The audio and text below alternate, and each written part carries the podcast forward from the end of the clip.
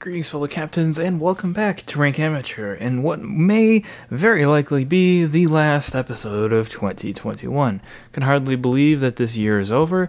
Um, it seemed so short, and it wasn't particularly a very good one. Uh, I'm sure many of you will agree with me. Although for this podcast, it was a very good one indeed. We had our interviews with uh, various other content creators, such as the Mighty Jingles, um, and that was very cool as well as a huge growth in listenership. Anyways, um, I am not dead. I just have been very busy uh, with the holiday season, um, and school always uh, slams you before holiday break because they just want to make sure that you don't forget how much school sucks over the break. So um, I was busy with that most of the time, and I did not have time to put together a podcast episode, but I did have time over the holiday break too. So we will be doing a podcast episode on one of my new favorite ships, the Tier 8 Premium Dutch Cruiser de Seven Provincia. And I'm really trying hard to pronounce that right. I think that's how you pronounce it, but I'm just going to call it the DZP.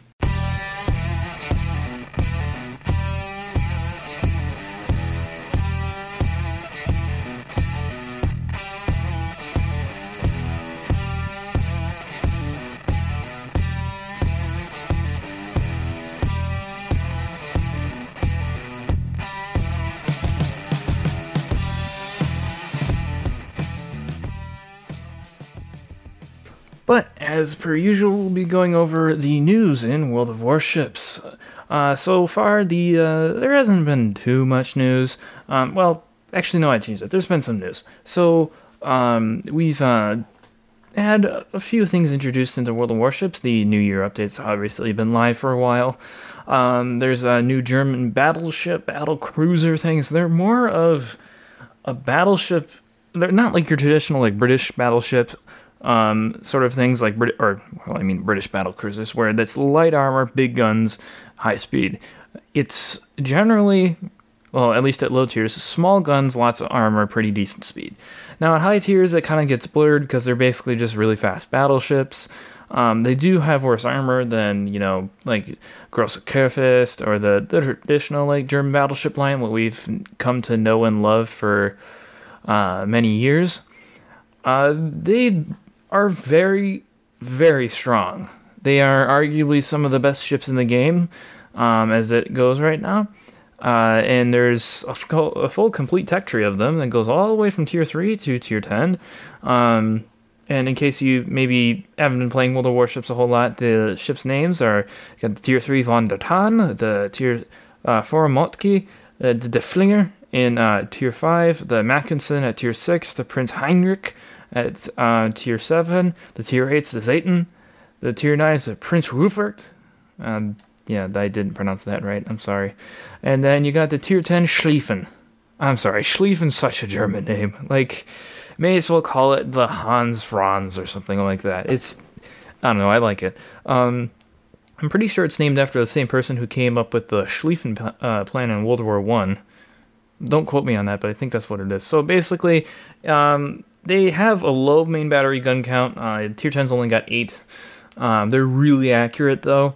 Uh, the secondary guns are absolutely insane. There's like there's more than the Grosse Kurfürst on the Schlieffen. Um, they're really accurate. They have a long firing range. I think it has a longer firing range than the Grosse Kurfürst.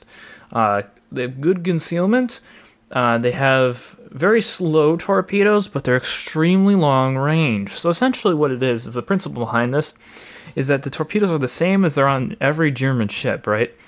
But they're slower. So essentially, you these most torpedoes are powered by like compressed air or something like that, or something like that, and you can get you can set the valves in there so that the fuel or compressor or whatever releases very quickly, making the torpedo go fast, but you have less range. Well, essentially, the German ships did the opposite. They dialed down the valves, they slow down the torpedoes to get a longer range, and they are very strong. I think it's got a 13.5 kilometer range um, on the Schlieffen, and it kind of just goes down to the tier 7, which is the first tier that has the um, torpedoes. They do have small HP pools, though.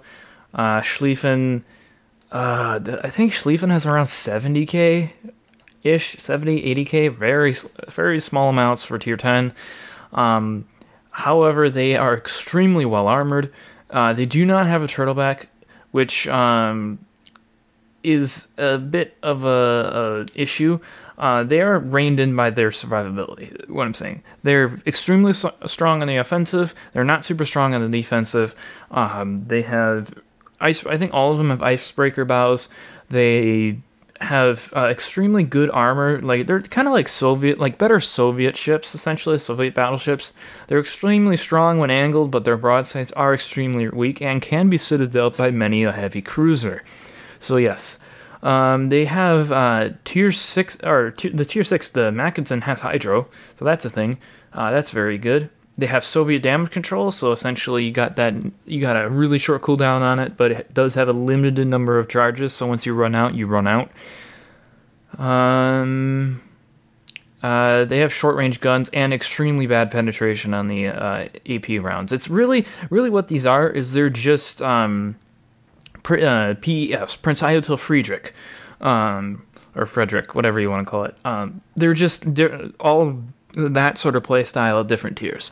And someone said, or a lot of people are saying many years ago when the PEF came out, that this is what the new battle cruiser line was going to look like, and that assumption was entirely correct. Um, just with torpedoes, you know. Uh, so yeah, they're very strong. I don't, I don't think they're overpowered though. They're very strong. There's no there's no doubting that. They are extremely strong, but I do not think they're overpowered. I think they're a good addition to the game, just like I thought the Dutch cruisers were a good in, uh, introduce or introduction to the game. They have a different play style. They kind of you know spice up the game. Uh, anyways, enough about that.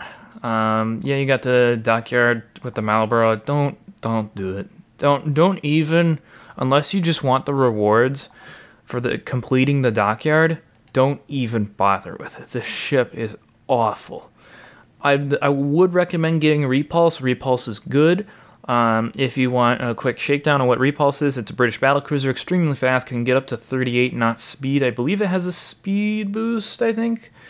Um, yeah, and it uh, has a 16 millimeter bow, though, so yeah, its armor is extremely bad but it has it's the most I believe it's the most accurate battleship in the game now besides maybe the Thunder so like maybe like second place third place something like that it's extremely accurate uh, they you can also get the Dreadnought which well that needs no explanation the Dreadnought the most famous battleship in um, well pretty much like it like when you think of battleship when people think of battleship people think of the Dreadnought basically like yeah it's it it was the ship that every other ship of its time was compared to. Um, I've wanted it myself, but it's pretty expensive for a tier three premium. I think it comes with the price of like a tier five premium because you know it's so famous. Um, but yeah, that would be cool to get. I'm gonna try and get it by the time the dockyard's over. I don't really want the repulse. I really don't. I I like my cruisers. I don't need a super huge cruiser. Um, it's a strong ship, just not for me don't take that as me saying that it's bad. It's a very good ship. It's just I would not like it, so that's why I'm not to get it. Uh, and then the Marlborough. Tier 9 British battleship. It's essentially a Vanguard with 16 guns. Yes, I did say 16 guns. They're 16 356mm guns or 14 inch guns with a 1.4 Sigma rating and atrocious accuracy. Uh, yeah. I mean, it doesn't really matter that much when you're throwing 16 shells at the target, but the ship is so bad that it's it's easily the worst dockyard ship out of any of these. Like some people are saying that the DZP is bad, which it's not. It's very good, um, but this thing puts the his the Hizen, the uh, the Anchorage, it puts them to shame. Like the Hizen was decent, the Anchorage was eh. This thing's just bad. Don't even don't even bother with it. Its Citadel literally is pretty much deck level. Like it's that bad and the side armor is atrocious. The speed isn't great. The it doesn't have anything special about it other than you know anything in the game can basically citadel it. I think light cruisers can citadel this thing. It's no, and it's a huge target too. So yeah, no. Uh, new submarine tweaks. Uh, submarines being updated in 11.0 to be buffed. So yeah, people are like, oh my god, they're gonna buff submarines. It's so stupid. Uh, it is stupid, but no one plays submarines, so I don't really care. submarines are the most boring thing to play. Everyone's like, oh, they're overpowered. Well, they kind of are. I mean, the fact that they can just dive and you can't hit them with anything, except, uh, like, if you, like, I play my Okhotnik, there's no ASW weapons on that thing. I can literally not do anything about them unless they're surfaced. And you know, God knows you can't dodge anything in a hotnik because of how long it is. Um, yeah, but it's they're bad. They're nerfing depth charges uh, or depth charge airstrikes. You get only one aircraft, and that aircraft takes or has less bombs, but they're increasing the bomb damage by like twenty percent. It yeah, it's stupid, but no one plays them, so I've I can count on one hand. Well, I couldn't count on one hand, but like I there's I rarely see submarines in battles, and I can count on the fingers of one hand how much they've actually had an impact on the outcome of battle, and that's I think once they sank a Leander that was holding a choke point, so that's that's about it. And we we lost that match for other reasons. uh, new camouflages, uh, new commemorative flags, and things like that. Uh, uh, there's uh, new uh, ships and or wait, oh yeah, new ships being tested. Um, Forrest Sherman, Sevastopol, Canarias, and Ditto. I'm excited for the Ditto and the Canarias. Uh, Forrest Sherman, eh, it's a coal ship. It's a destroyer. I really don't want it. Um, and the Sevastopol, uh, I believe is that that's Research Bureau, I think. Uh, the Canarias is a Spanish ship, so new tech or new tech tree probably coming, and that's Spain. This is a premium ship though. It's a British County class cruiser on, flying the Spanish flag basically. Except this one can only shoot armor piercing and has that burst fire mode that we've seen in the um uh geez uh, super ships. Why can I not think of that? Um, basically, it has a 40 second reload. It gets and the burst is like a two second reload or something like that. It's it'll be good. It's not going to be game breaking, or at least the way it was or the way it was when I saw it. Uh, Ditto, Tier 6 Atlanta, basically. Uh, a very famous ship.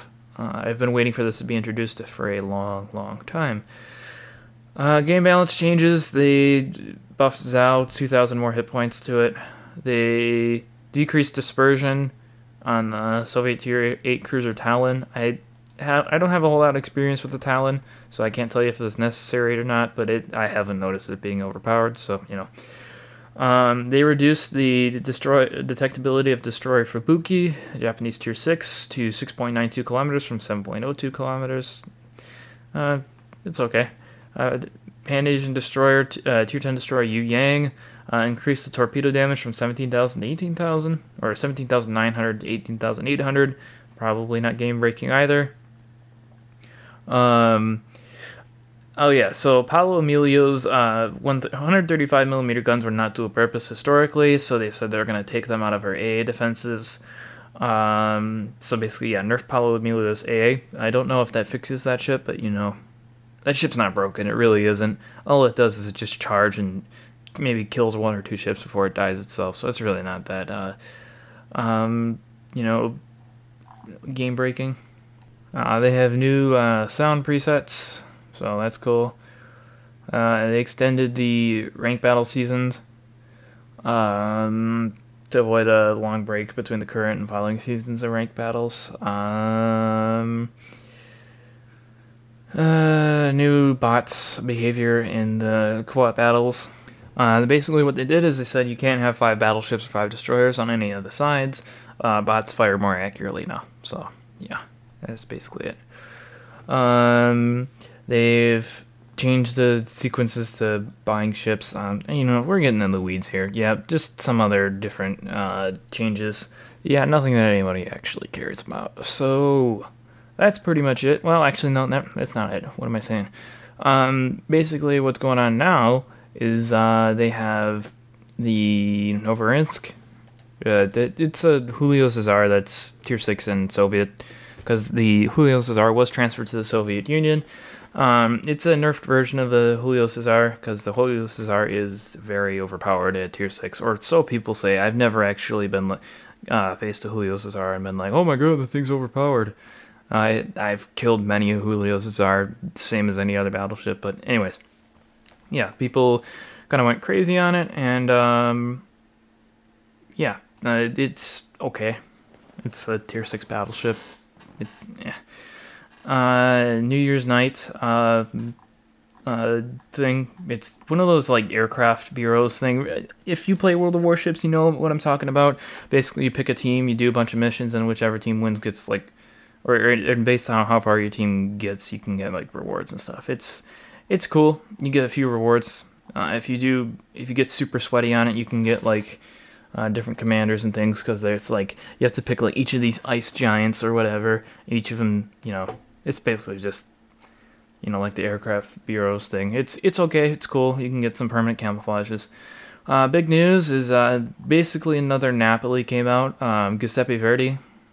Uh, it's a tier nine battleship. Well, it's literally just a cut and paste Marco Polo.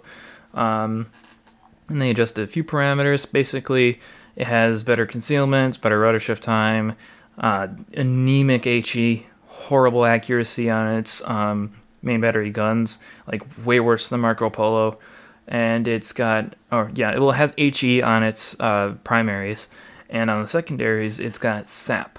So it's just battleship, basically battleship Napoli. It's got the exhaust smoke, no torpedoes, obviously, and um, yeah, it's only available for the balloons though. I really don't recommend buying it. it does not seem worth it.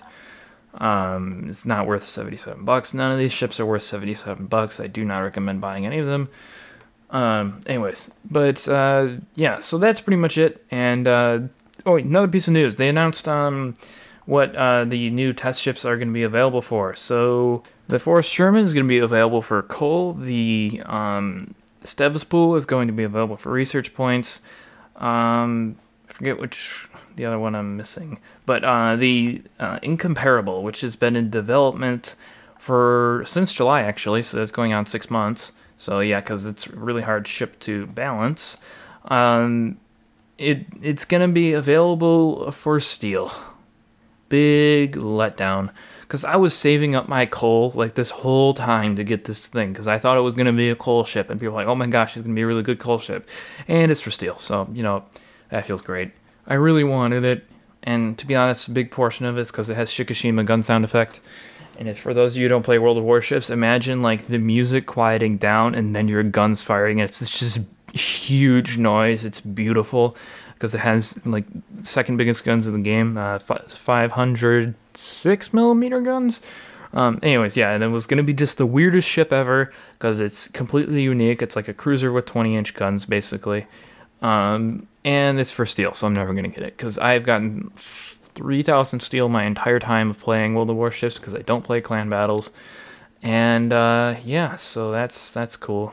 That was a big letdown. So I'm probably going to get Napoli now because I was trying to decide between Yoshino and Carnot, and I was like, wait, why don't I just get Napoli? Napoli's like more unique than any of them. So I'm going to get Napoli. So, uh, or at least that's the plan right now. And then I'm also going to treat myself to a Christmas present. I'm going to buy the Hyuga or the Weimar or the Weimar, I think is how you pronounce it technically, or maybe both. So you can expect those reviews coming up in the future. Uh, I still have to review the Sirocco. Uh, I got that in the process of doing the dockyard for the uh, DZP. So uh, that that's a neat ship. I suck at destroyer gameplay, so um, but this ship that ship's been more fun than the Eagle to play. Like it is an ambush predator. You you just sneak up on destroyers, pop the reload booster, and just murder them. It's it's actually a lot of fun. Anyways, let's get into the history of the DZP.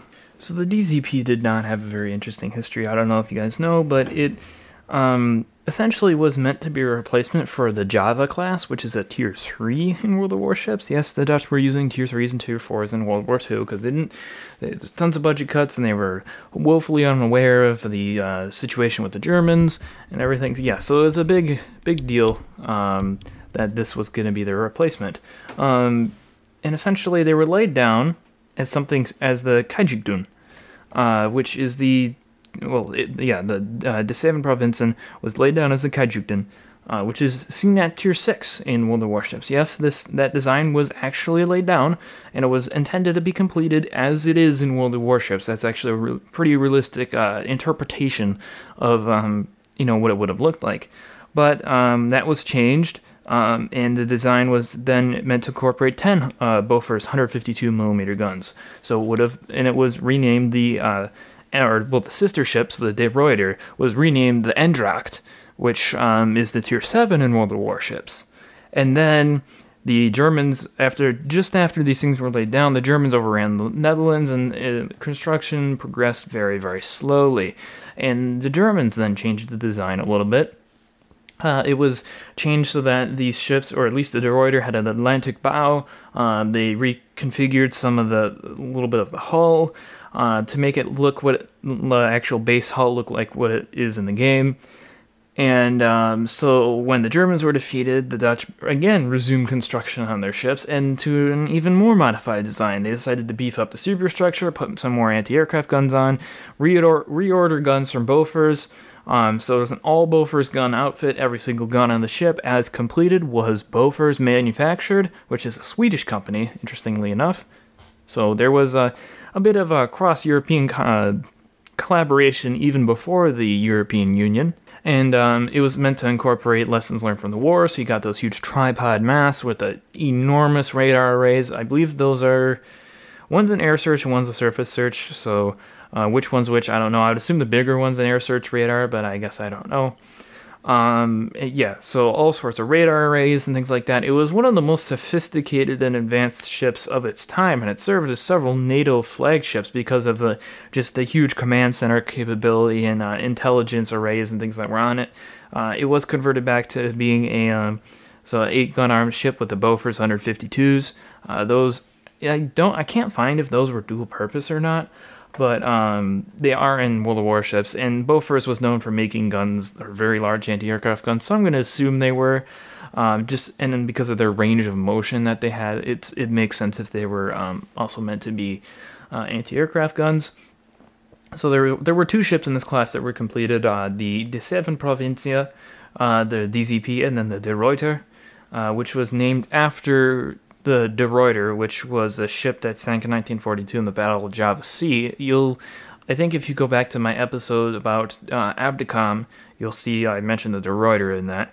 Uh, and the, the that De Ruyter was named after the Admiral uh, De Ruyter, who was an absolute mad lad of an admiral uh, one of the most skilled and famous in history, basically sailed the Dutch fleet all the way up the Thames River, destroyed the British Royal Navy, and took their um, like their capital ship, their flagship, as a prize, and brought it back to the Netherlands. So, yeah, he was an absolute mad lad. Anyways, um, so let's get into the specifications. Specifications. So we have a displacement of 9,750 tons, a length of uh, 590 feet 6 inches or 180 meters. Um, and, and that's um, I believe at the waterline overall, it has a 185.5 meters or 609 feet overall. Um, yeah, so the beam is 17 uh, 17.3 meters or 100 or 56 feet, 156 feet. What am I saying? 56 feet 8 inches. The draft is 5.6 meters or 18 feet 6 inches, so fairly shallow draft for a cruiser of its size. Um, the armament it consisted of those 852 millimeter uh, Bofors guns. You got uh, 857 millimeter 2.24 inch uh, Bofors, and then 840 millimeter uh, Bofors. So yeah, quite a potent array of uh, anti-aircraft guns. And remember, these are basically all radar controlled, so they will be very accurate. Um, the machinery consisted of geared steam turbines, four boilers, and two shafts. Remember, uh, this ship was modif- originally planned to have just the boilers in one area and then the shafts, in, or not the shafts, the turbines in another, but that was shifted um, after the Dutch resumed construction um, after the war. So you had the alternating um, boiler shafts. So you have like boiler on one side, and then on the other side of that boiler, you'd have a, a turbine, and then the in the next section, you'd have uh, it uh, flipped around essentially. So uh, that way, if a torpedo hit uh, in one spot, it could not take out the uh, entire propulsion system of the ship. And that was learned after, well, uh, many a ship in World War II had that happen to them, so they switched up the design. Um, yeah, so these were overall pretty successful ship designs. Unfortunately, It didn't see really any service. They were commonly used as um, uh, flagships, as I said, because they had you know massive superstructures that were able to host command centers, uh, tons of radar arrays and things like that. Very good for tracking intelligence. Um, yeah, so these ships were completed in 1953, both of them. So yes, they spent like over I think like 15 years in construction. It was crazy. Um, but yeah, so the Uh, they were the seven Provincian class, Provincia class. They are also called the Eendracht class, um, as I mentioned before, and uh, they were eventually sold to the Peruvian Navy. Um, the, the De Ruyter was acquired by the Peruvian Navy in 1973 and renamed Almirante Grau. Um, and it was not modified basically. It was like almost in its original configuration because the Netherlands did not have the funds to modify it, so they just sold it. Uh, it, it, was they figured it was cheaper just to maintain a larger fleet of smaller vessels rather than having these two basically capital ships. Um, and it uh, served until 2017. Um, yeah, so that's pretty crazy, and it's still in existence. It is still in existence. It is a uh, Peruvian museum ship, or it's being fitted out to be a Peruvian museum ship uh, in Peru. And the De Seven Provincia was not so lucky. It was bought in 1976. Uh, by that time, the the rear two um, turrets had been taken off to be fitted with uh, RM or RIM-2 Terrier missile systems. Those were removed when they were sold to Peru and fitted with just a simple hangar, and it was used until the uh, 1999. Uh, it, was renamed Aguirre in the Peruvian Navy, and it was decommissioned and scrapped. Oh, I believe I did not uh, mention the uh, uh, endurance or anything like that. So it could make 32 knots. It would uh, steam for 6,900 nautical miles at uh, 12 knots, so it was a little on a slow side for its endurance. Um, it had uh, 75 to 100 millimeters of armor on the belt, and it had uh, 25 to yeah, it had 25 uh, millimeter protective decks, and it had a large complement, almost 900 men for a single cruiser. Yeah, so these were really sophisticated cruisers and they were very useful to NATO. I cannot find any record of them serving in like Indonesia or anything like that. So that's um that's kind of interesting or any other uh, like Vietnam or anything like that. So I suppose Vietnam no Vietnam was going on at that time. So yeah, I don't I cannot find any record of service there. So they're basically just kind of patrolling around, you know, the North Sea and everything like that during the Cold War. So yeah, not super interesting service, but you know, sometimes that's just the way it goes for certain ships. Up next, we're to do the World of Warships version of this episode, and that's when things get very interesting. Alright, so I am now in World of Warships, and uh, can I just say that this is one of the prettiest looking ships that I have in my port, especially with this awesome dockyard camouflage that it looks like the Dutch Coast Guard, or well, it looks like every Coast Guard basically. That's what that's what uh, one of my friends said when he saw this camouflage. He's like, "Is that a Coast Guard ship?" Because um, of the uh, forward slash on the hulls. But it's uh, called Warpaint, and it I think is pretty exquisite. Um, everyone got this camouflage on their De Seven Provincian or Provincia, the DZP, because of uh, the dockyard it came with it. Um, yeah, and I I really enjoy this ship. It's it's a sh- kind of ship that you either love it or you hate it, and I'm firmly of the I love it, and uh, that's maybe I mean, I don't think it's influenced by it, but maybe it's influenced by the fact that I ground for this ship. I paid the minimum amount of money you could possibly pay to get the dockyard done and completed everything else by completing the missions. Um, and yeah, I, I can't say I regretted it. I really did. I enjoyed the grind. Uh, towards the end, it got a little bit tedious, but uh, most of the way it was it was pretty cool. And it um, I I really do like playing this, and it does fit in the uh, holotape port very well. Just kind of blends in with the color scheme. Anyways, let's actually get into um, you know the re- the review of this ship. um, so the armor scheme is possibly the weirdest armor scheme in the World of Warships. Maybe behind that of the Yamato. Eh. Actually, no, it's not. It's the weirdest armor scheme that I've seen in World of Warships. Someone has yet to show me a ship that has as weird of an armor scheme as the D7 or the DZP. Well, just call it the DZP. Um, so it does have basically 25 millimeter plating on the very tip of the bow and the very in the like the top like deck of the stern and like a little bit around to the side of it. Um, it has 27 millimeter decks. Yes, uh, you heard that right. It has 27 millimeter decks. Uh, means it will bounce 15 inch guns if they land on the deck. Um, however, the bow can be overmatched by um, anything other than higher than 356 millimeter guns. Um, so yeah, that's that's typical light cruiser. The Citadel is super thin on this ship, but um, we'll get to that in a second. Um, the, so yeah, decks 27 millimeters. These turrets are not very well armored. They have 100 millimeter plating on the for- the front and 50 millimeter plating everywhere else. Um, yeah, so that's eh, it's decent. Um, the superstructure is 13 millimeters, so yes, anything can farm you on the superstructure. Um, the upper belt is 25 millimeters. Uh, not super great, but it's it's okay. It's pretty average. Um, things get interesting. The uh, there is an extra deck on the top of the uh, Citadel that is 25 or 20 millimeters, so it can be overmatched by a lot of things. But the Citadel roof itself is 30 millimeters, so not a lot can overmatch that. You have to have that 460, or no, actually, no, you have to have 357s to overmatch it, I believe. Um, yeah, and then um, the athwartship, Citadel athwartship, is 50 millimeters, and the stern Citadel athwartship is only 16 millimeters. So yes, you will eat some bends through the stern, especially if they come through a high angle through the stern.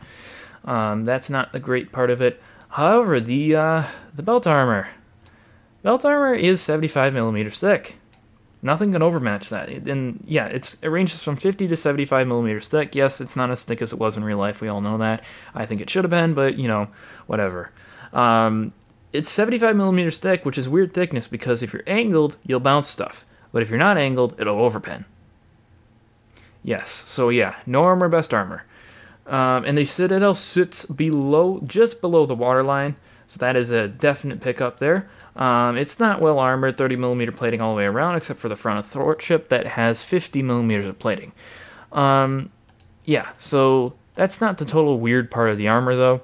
Uh, you do have a 50 millimeter plate that extends up right below, or sort of below where it says C802 on the front of the bow. So maybe uh, I know it's an audio podcast, so you can't see it. I'm sure you've seen the models of this ship, though, if you, especially if you play World of Warships. But um, so maybe about 15 meters into the ship, you have a huge plate of 50 millimeter armor, and it's just got such a weird plate arrangement. I don't. It's it's hard to hard to describe, very difficult to describe. This thing used to have kind of a little bit of a turtle back, but they kind of removed that. It was pretty useless. Um, the weird part of this armor is the 60 millimeter wraparound plate. So your your 75 millimeter belt goes basically from uh, front turret or bow turret to back turret or to stern turret, and there's a 60 millimeter plate that wraps around the stern. So this ship is very strong kiting. It cannot be overmatched by anything, especially at close range. However, plunging fire will still get through that 25 millimeter rear, uh, the tip of the rear of the stern, um, and could you know get into your citadel. I've had that happen to me, I think, once. Um, yeah, but that's that's definitely very trolly. I did have a what was it? I think it was a Gneisenau and an Iowa shooting at me when I was uh, kiting, and I was just kind of trying to stall them out. And uh, yeah, it did not end up too well for them. They uh, ended up just bouncing off my stern, so that was pretty funny. Um, so let's get into the uh, real specifications of this ship. Alright, so the DZP's main battery consists of four turrets of two guns each, 152mm 53 caliber Bofors Mark 42 or M42 guns. They have a range of 16.06 kilometers, no way to extend that because it's tier 8. Uh, they have a reload time of 6.5 seconds, a rate of fire, uh, er, well, that equals a rate of fire of 9.23 rounds per minute. 180 degree turn time is 22.5 seconds. Uh, the accuracy, you have a sigma of 2.0, uh, maximum dispersion of 144 meters, which is, I mean, for eight guns, uh, I wish, really wish it was a bit more accurate than that. I think it deserves to be a bit more accurate than that. Um, maximum dispersion vertical is 87 meters. Um, so you have 152 millimeter your HE shells, your 152 millimeter HE shells. You're going to have a DPM with those of 158,769. Uh, the maximum damage is 2,150. You have a shell velocity of 900 meters a second, which is pretty decent. Although the air drag coefficient on these shells is really high. Like these shells slow way down.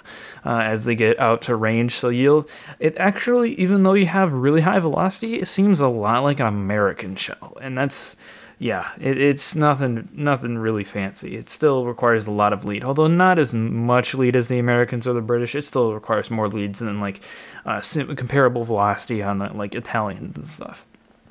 Your uh, shell weight is 46 kilograms, pretty standard.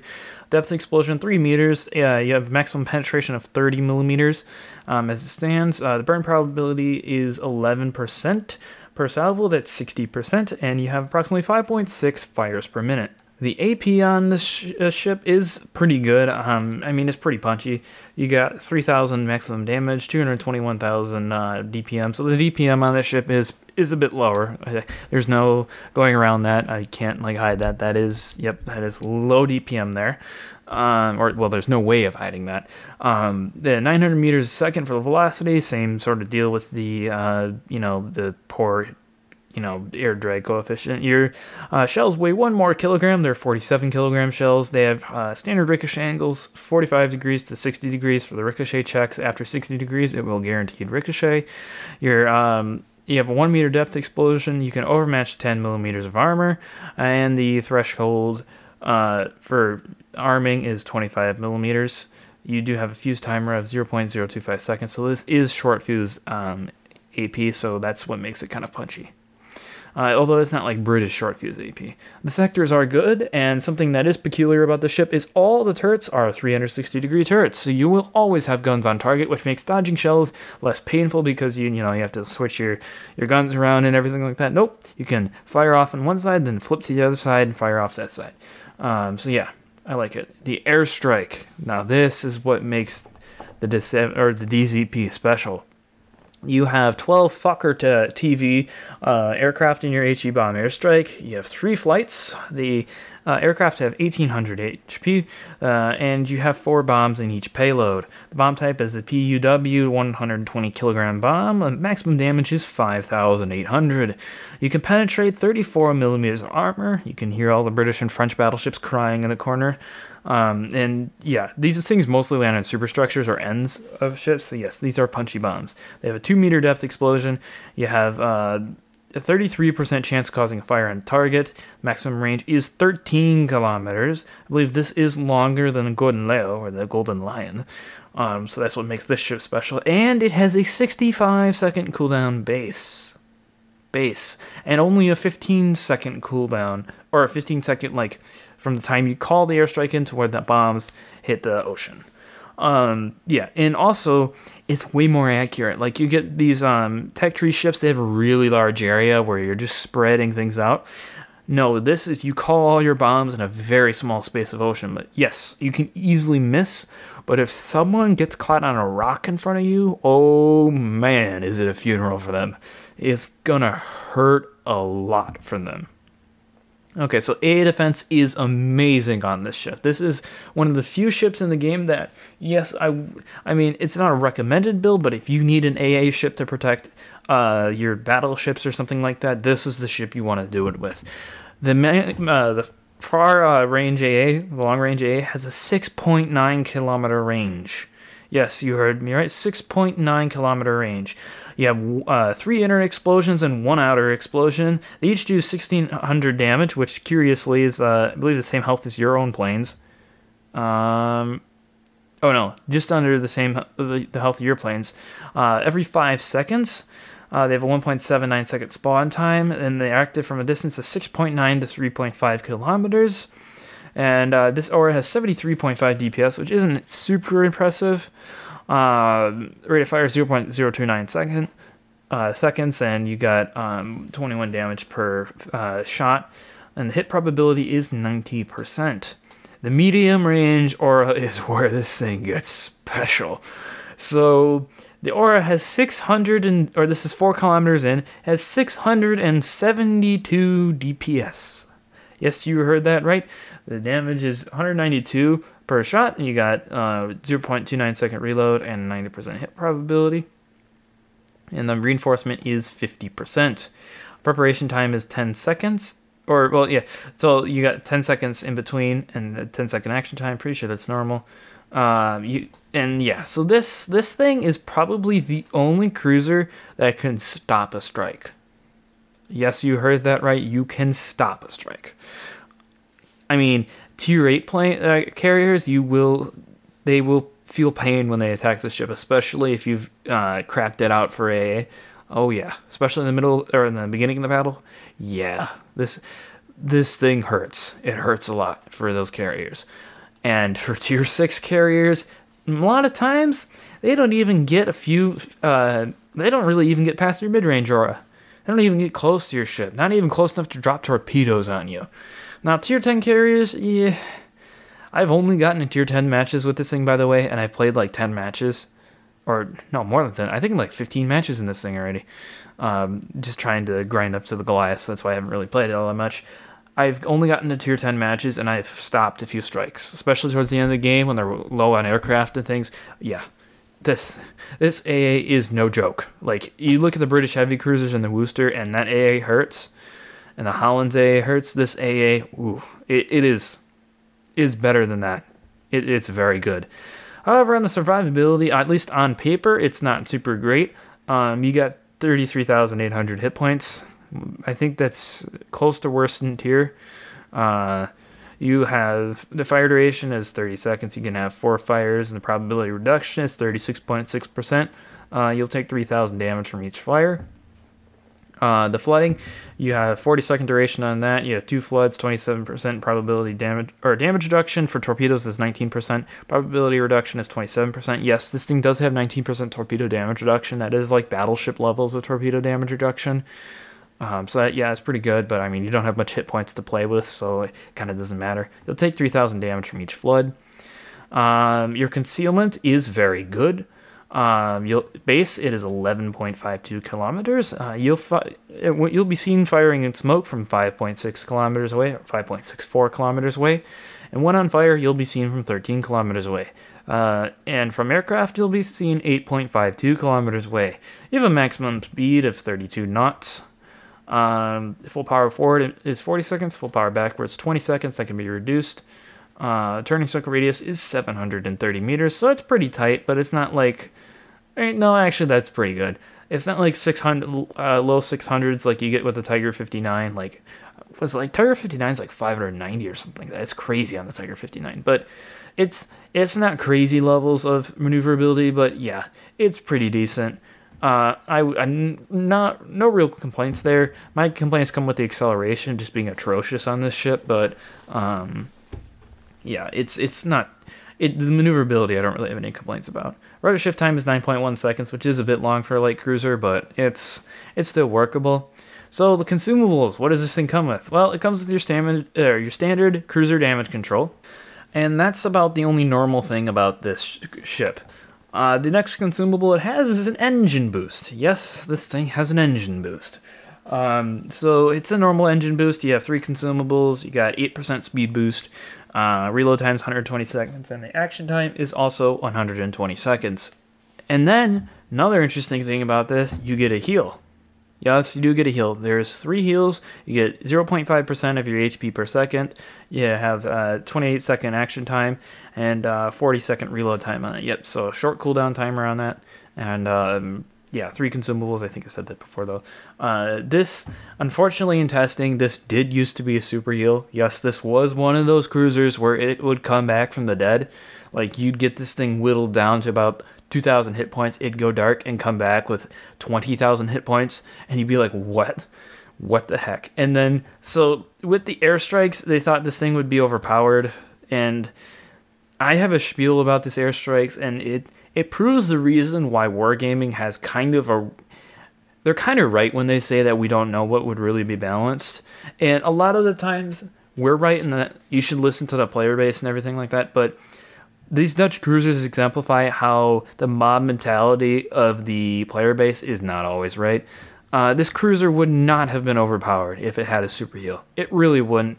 Because the amount of DZPs I see get dev struck because, you know, people think, oh, it's a cruiser and everything like that, super durable. And no, it's a light cruiser. It will still get dev struck.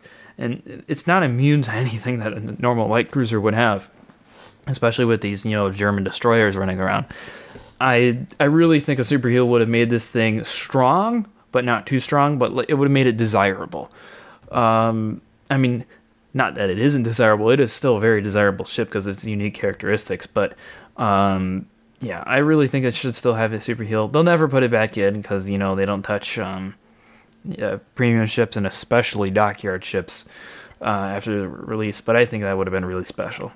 And you'll notice what's lacking hydroacoustic search, no option to mount that, no option to mount DFA, uh, or defensive fire, for those of you who don't know. Um, this ship would be an AA powerhouse if it had defensive fire. Why they didn't give it defensive fire because they give basically every cruiser in the game almost defensive fire is beyond me. I don't know why, but they really should have given it defensive AA fire. It, it would have made this ship, although lacking in some characteristics, absolutely unequivocally the best AA ship in the game.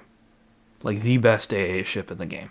Now it's it's up there with like Halland and Småland and things where they can like pretty much stop strikes and like Montana. And Montana used to be really good at hey, it's not super great anymore. Like like old Montana, I'm talking about like pre AA rework or CV rework when carriers would not strike Montanas because the, even base, if you didn't build into it, the AA was just outstanding. But this is this is what it used to be like. Like you'll priority sector your AA and just watch the planes disappear. It's like click on planes, planes disappear. I don't know if you guys have seen that old Flam video with the um, uh, with the Des Moines, but he he took uh, Des Moines into a training battle with like six or seven bot Hoshos in it, and he was just like, click on planes, planes disappear. Click on planes, planes disappear. And his focus is AA fire, and the planes would disappear.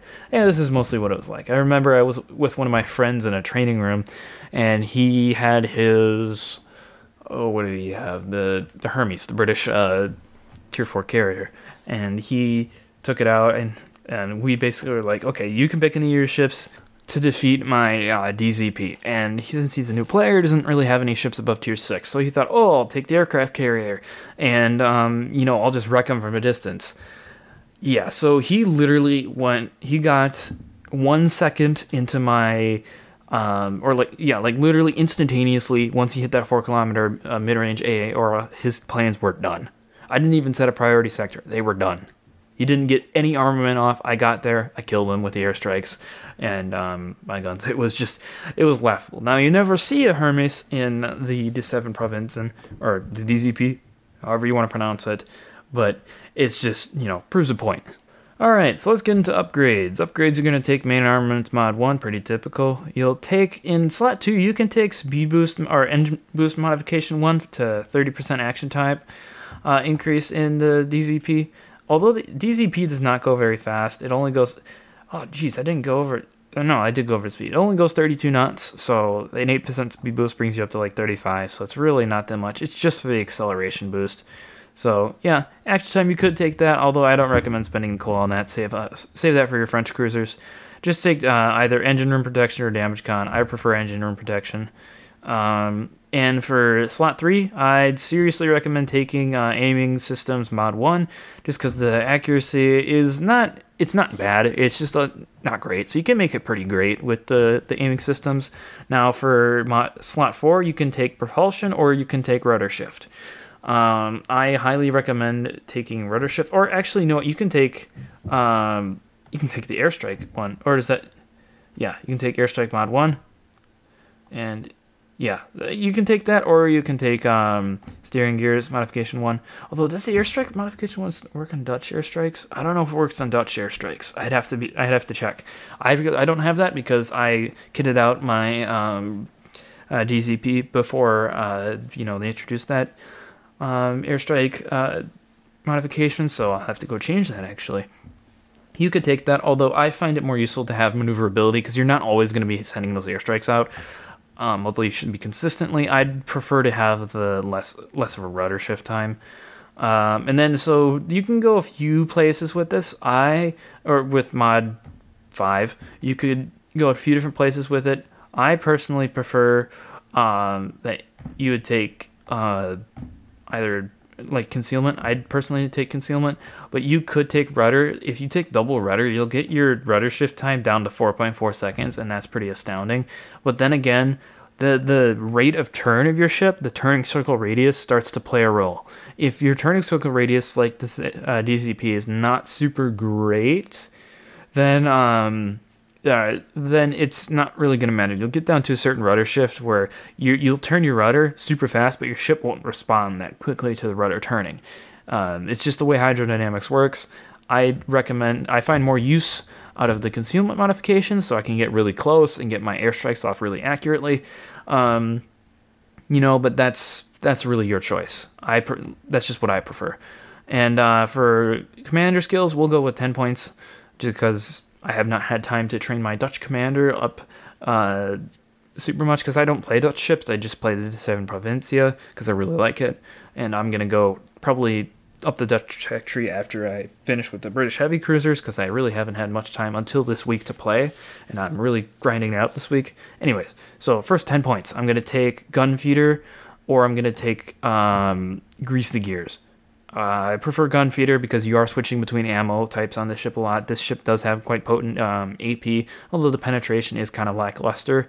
Um, I mean, it is more reliable damage, and uh, I mean, I guess I have to really take a look at the penetration charts, but it doesn't seem like the penetration is super great because I, I struggle to actually Citadel a um, Edinburgh. I struggled to Citadel in Edinburgh, and I think maybe that's because he was maneuvering or something like that. My shells were hitting the water before hitting his hull or something like that, or I don't know why. But I did struggle to actually get like reliable like I, I struggled to get a Citadel. Like I got lots and lots of penetrations, like for sure. It was really reliably penetrating him and dealing basically full penetration damage. It just was not getting into that Citadel for some reason, and that's that could be my aim.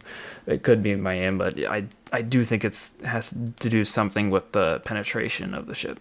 Um, so then tier three. Well, there's a few different ways you can go. First of all, I'd prefer Adrenaline Rush to go, but you could take Survivability Expert to put your HP up to 37,400, and that makes it more respectable for sure.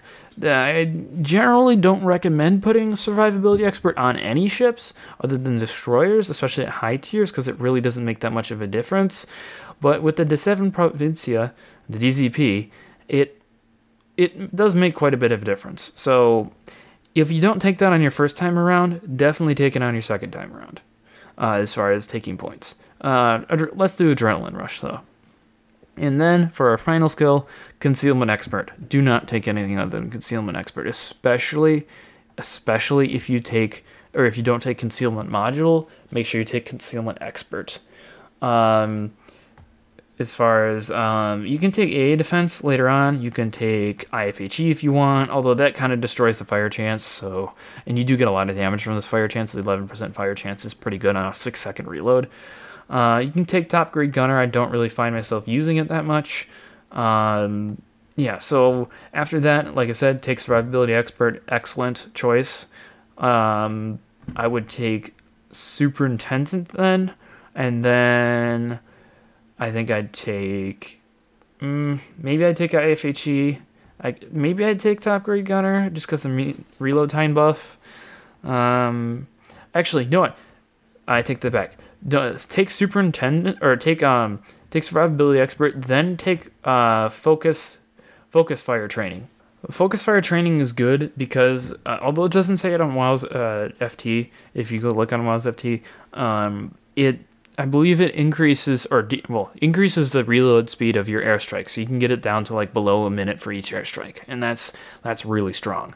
Uh, but if yeah, if you don't want that, if you want to take it later, then you can take superintendent. I would I would take it, however, though, because you can um you can buff your AA, and that's one of the real strong points of this ship. Um, and then I'd also take grease the gears, and then yeah, so there's a lot of skills you can take with this thing. Um, and then for your last two points after this, you can take uh, demolition expert for the extra one percent chance of fire.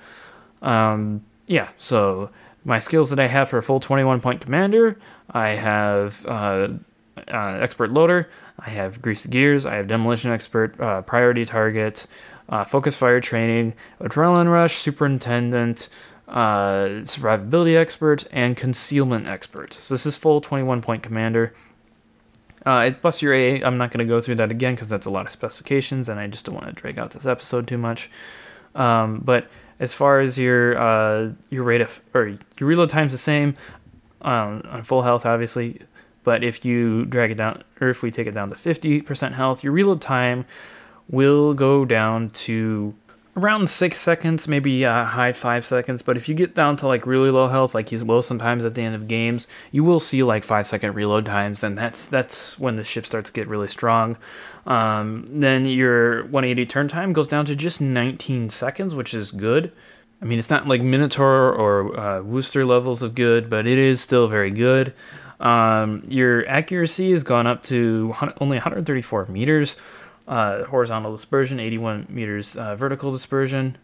Your conce- or your um, survivability, you will have 37,400 hit points now.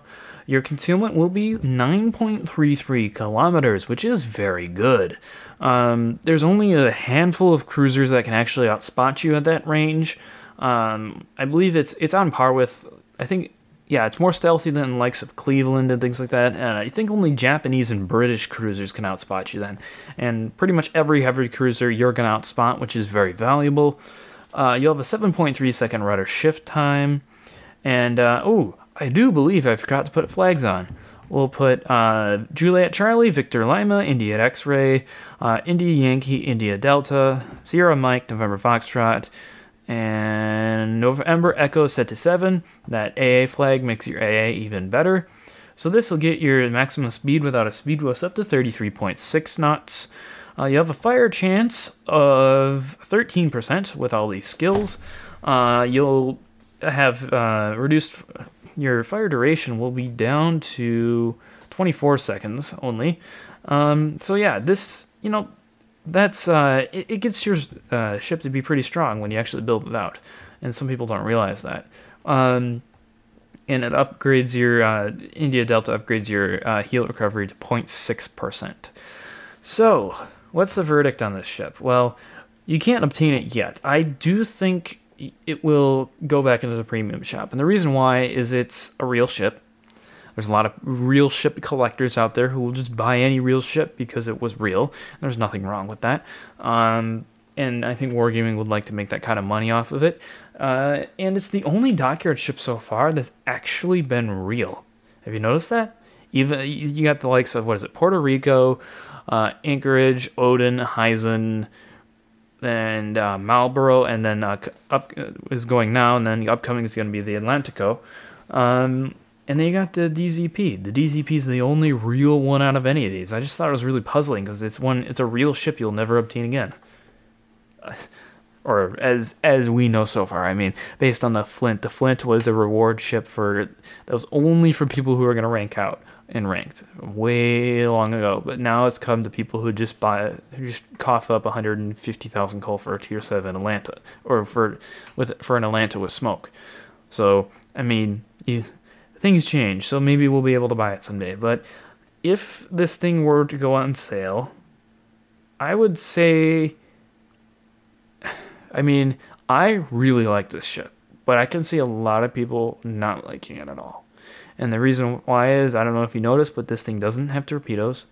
It doesn't have secondary armament, which I guess that's not a huge deal for cruisers, but um, and it's just it's it's pretty heavily armored for a light cruiser. It's pretty heavily armored, but it is still just a light cruiser, and you can pull the whole thing where, like, you know, Smolensk turn broadside and just hope the shells overpenetrate, which works a lot of the time. Uh, I don't recommend it, but I've seen a lot of people do it. Um, and it is a it's a fun ship to play. I really like it, and I can. It, it's just that it doesn't really have much of a I guess other than the airstrikes, the airstrikes are very good for competitive because you can uh, get people out from behind islands and things like that. Because if you're sitting behind an island and you get hit by all three airstrikes of this thing, it will hurt. I've seen it do upwards of 37,000 damage. Like, yes, it hurts a lot. This ship is a light cruiser that has a punch and can do it from complete stealth with pretty good accuracy. And yes, that's very strong, but it doesn't work all the time. And I'm, yeah, I guess. I, I would recommend it for those of you who are cruiser fans, who like your light cruisers. I would not recommend it for people who only play battleships and want a tanky ship. If you want that, go buy Carnot or something like that. Go buy Napoli, which I'm sure you already have at that point. If you're a destroyer fan, I can see you liking this. I can see you getting used to something that doesn't have torpedoes. Um, and just the the general like play style of you know kind of using your stealth and things like that plays actually a lot like a British light cruiser or a British heavy cruiser. You kind of use your stealth, you kind of kite away and things. It's a pretty typical play style, except with the added thing of airstrikes, and those airstrikes you have to use liberally. Because if you're just waiting for that perfect moment when you're gonna find something that's they're hung up on an island and you just dump all three airstrikes on it and get 37,000 damage or whatever, I'm here to tell you that's not how this ship's played. I, I would recommend it for people who want a new and interesting playstyle because no Dutch ship has a, a speed boost other than the DZP. And the the kind of juking playstyle similar to like mines or something like that is very interesting. I I really do like this ship and the trolley armor on the stern, the 60 millimeter wraparound stern. I just think that's kind of funny.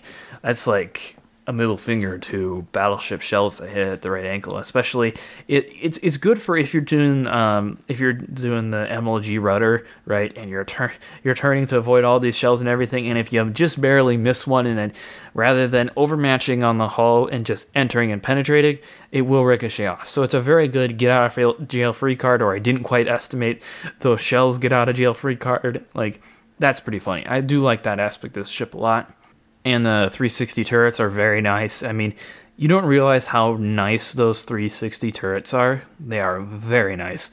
I use them a lot, or well, obviously I use them a lot. They're the main guns, but like the fact that they turn 360 degrees and you're able to disengage and re-engage really fast is incredibly useful because sometimes if you're another cruiser and you're waiting for your turrets to turn around, if you're assuming you're not a Worcester or a Minotaur, um, you're waiting for your turrets to turn around, things can change in that amount of time.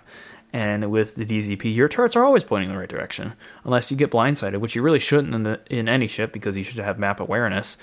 Uh, I think I've only been blindsided, like actually blindsided once, and uh, yeah. So that I guess that the poor, I guess not poor, but mediocre turret traverse doesn't really matter. Um, yeah. So this ship, how do you play it? Well, you play it like you really do any other light cruiser. It's not that radically different in its play style. So you'd approach a cap, you go in between the caps is generally where I sit, especially if there's islands there, or well, only if there's islands there. If there's if some sort of island cover where I can use it to go undetected and turn around behind, I will go in between those caps and I will be very aggressive. I do like playing up there. I like supporting my destroyers, and that's the only way you really get damage in light cruisers.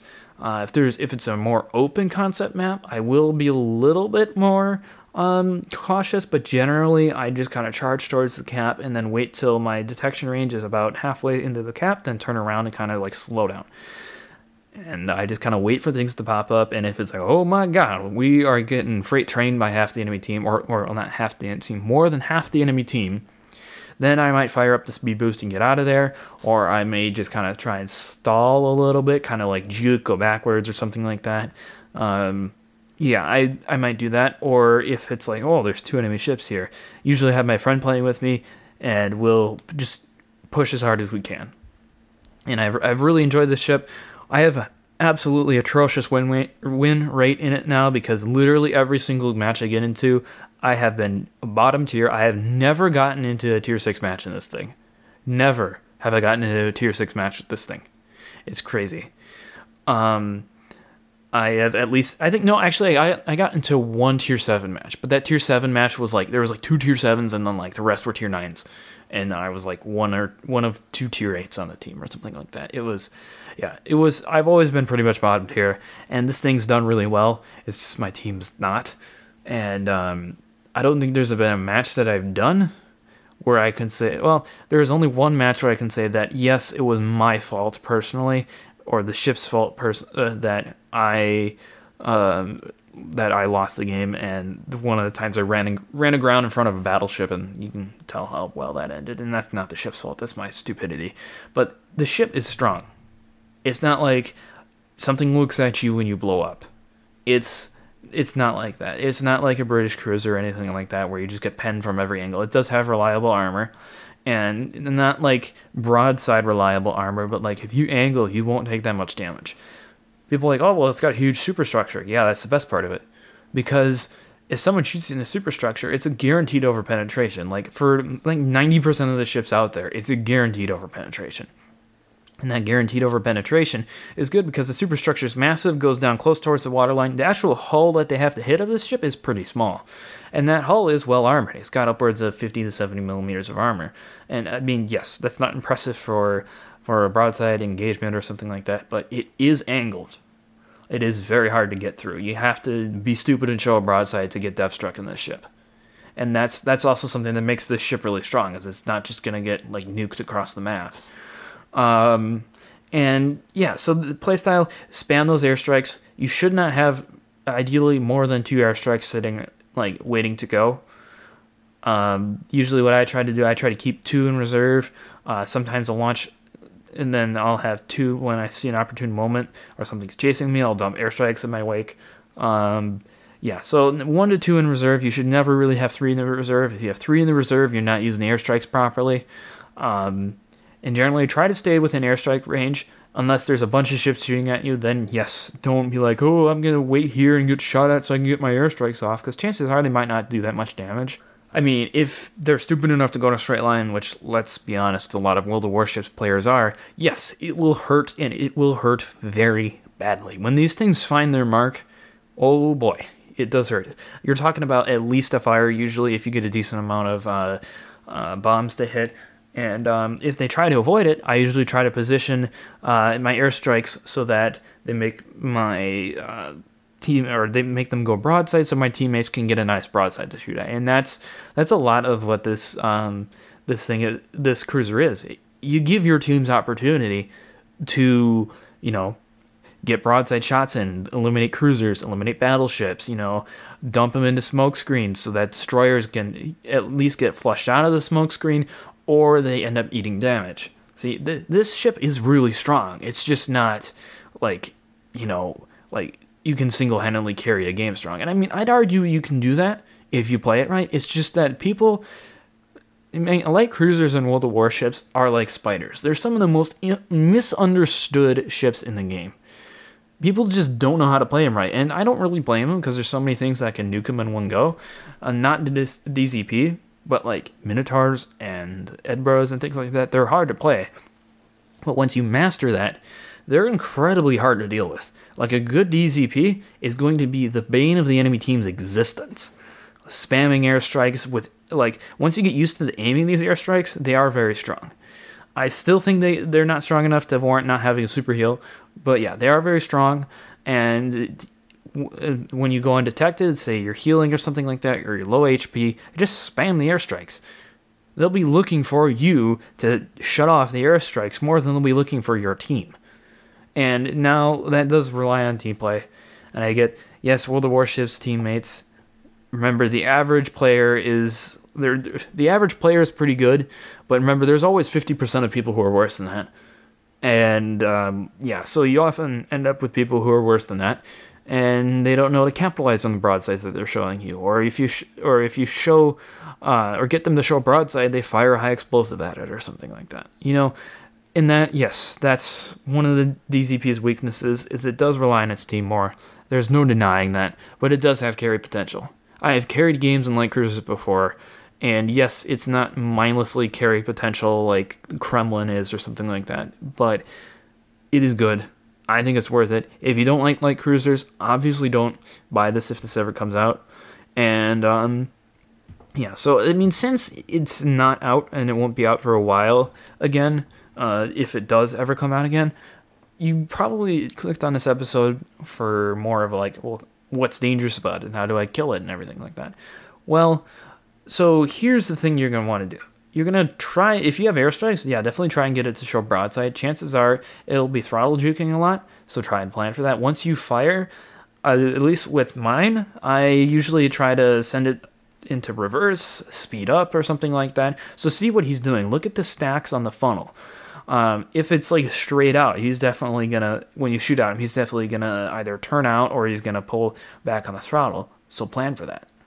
It's really hard to dodge someone who's anticipated your dodging. And um, if someone, if he's like, if the smoke is going more or less straight up, he's probably gonna throttle out when you um, when you shoot at him. So probably shoot a little bit further ahead.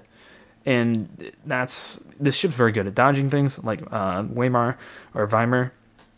And then um, yeah, uh, as far as where to shoot on a ship, you're gonna want to shoot. Well, that's very hard because this ship is quite durable. Uh, do not shoot at the stern uh, do not shoot at the low stern. You will ricochet off of it. unless he's giving you a flat broadside, which in that case it's same as any other light cruiser, just aim for the Citadel and uh, hope for the best.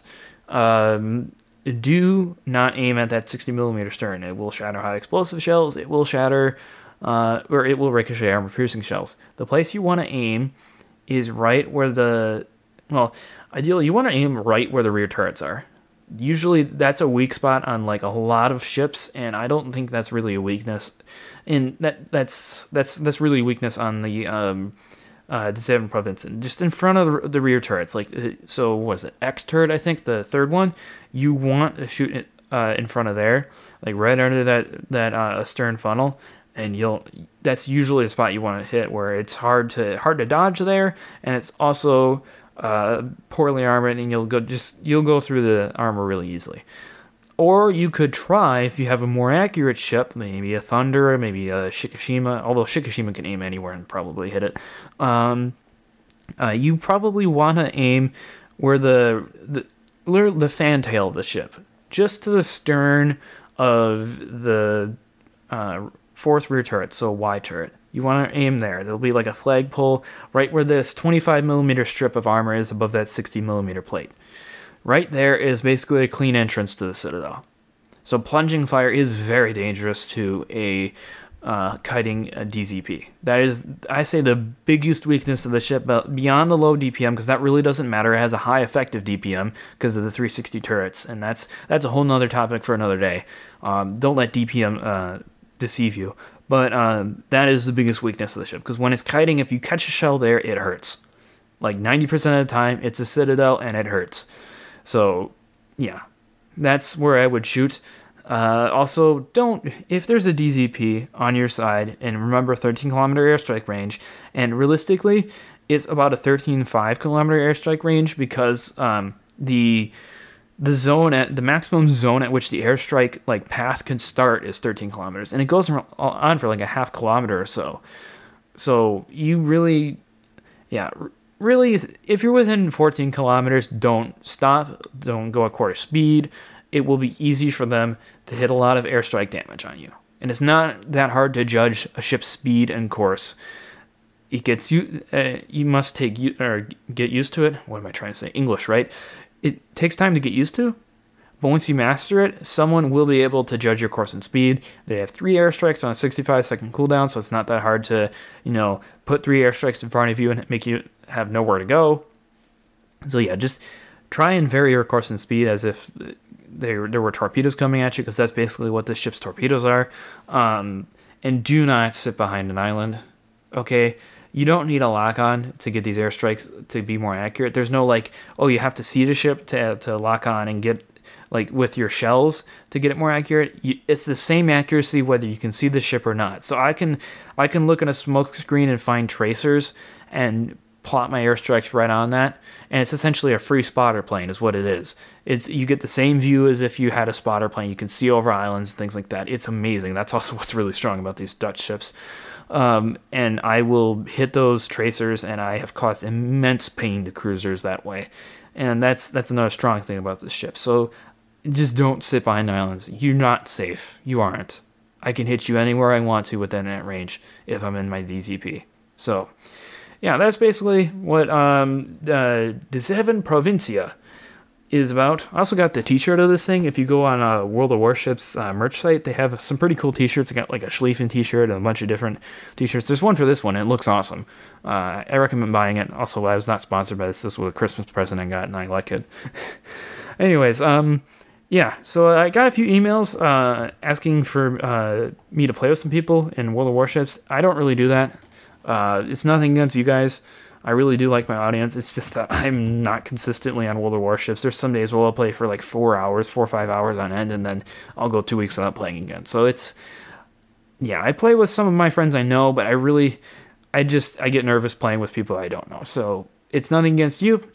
I know you guys are pro- uh, probably all very nice people. It's just, I'm not going to do that. So sorry about that. Um, if you feel like it, you can check out my merch store. Uh, please like subscribe to this podcast if it's a, if that's how your uh, podcast uh, listening service works. If not, please give me a good rating. Well, if you feel that way. If you don't, well, I guess you know what to do. Uh, anyways, I will see you next time, captains.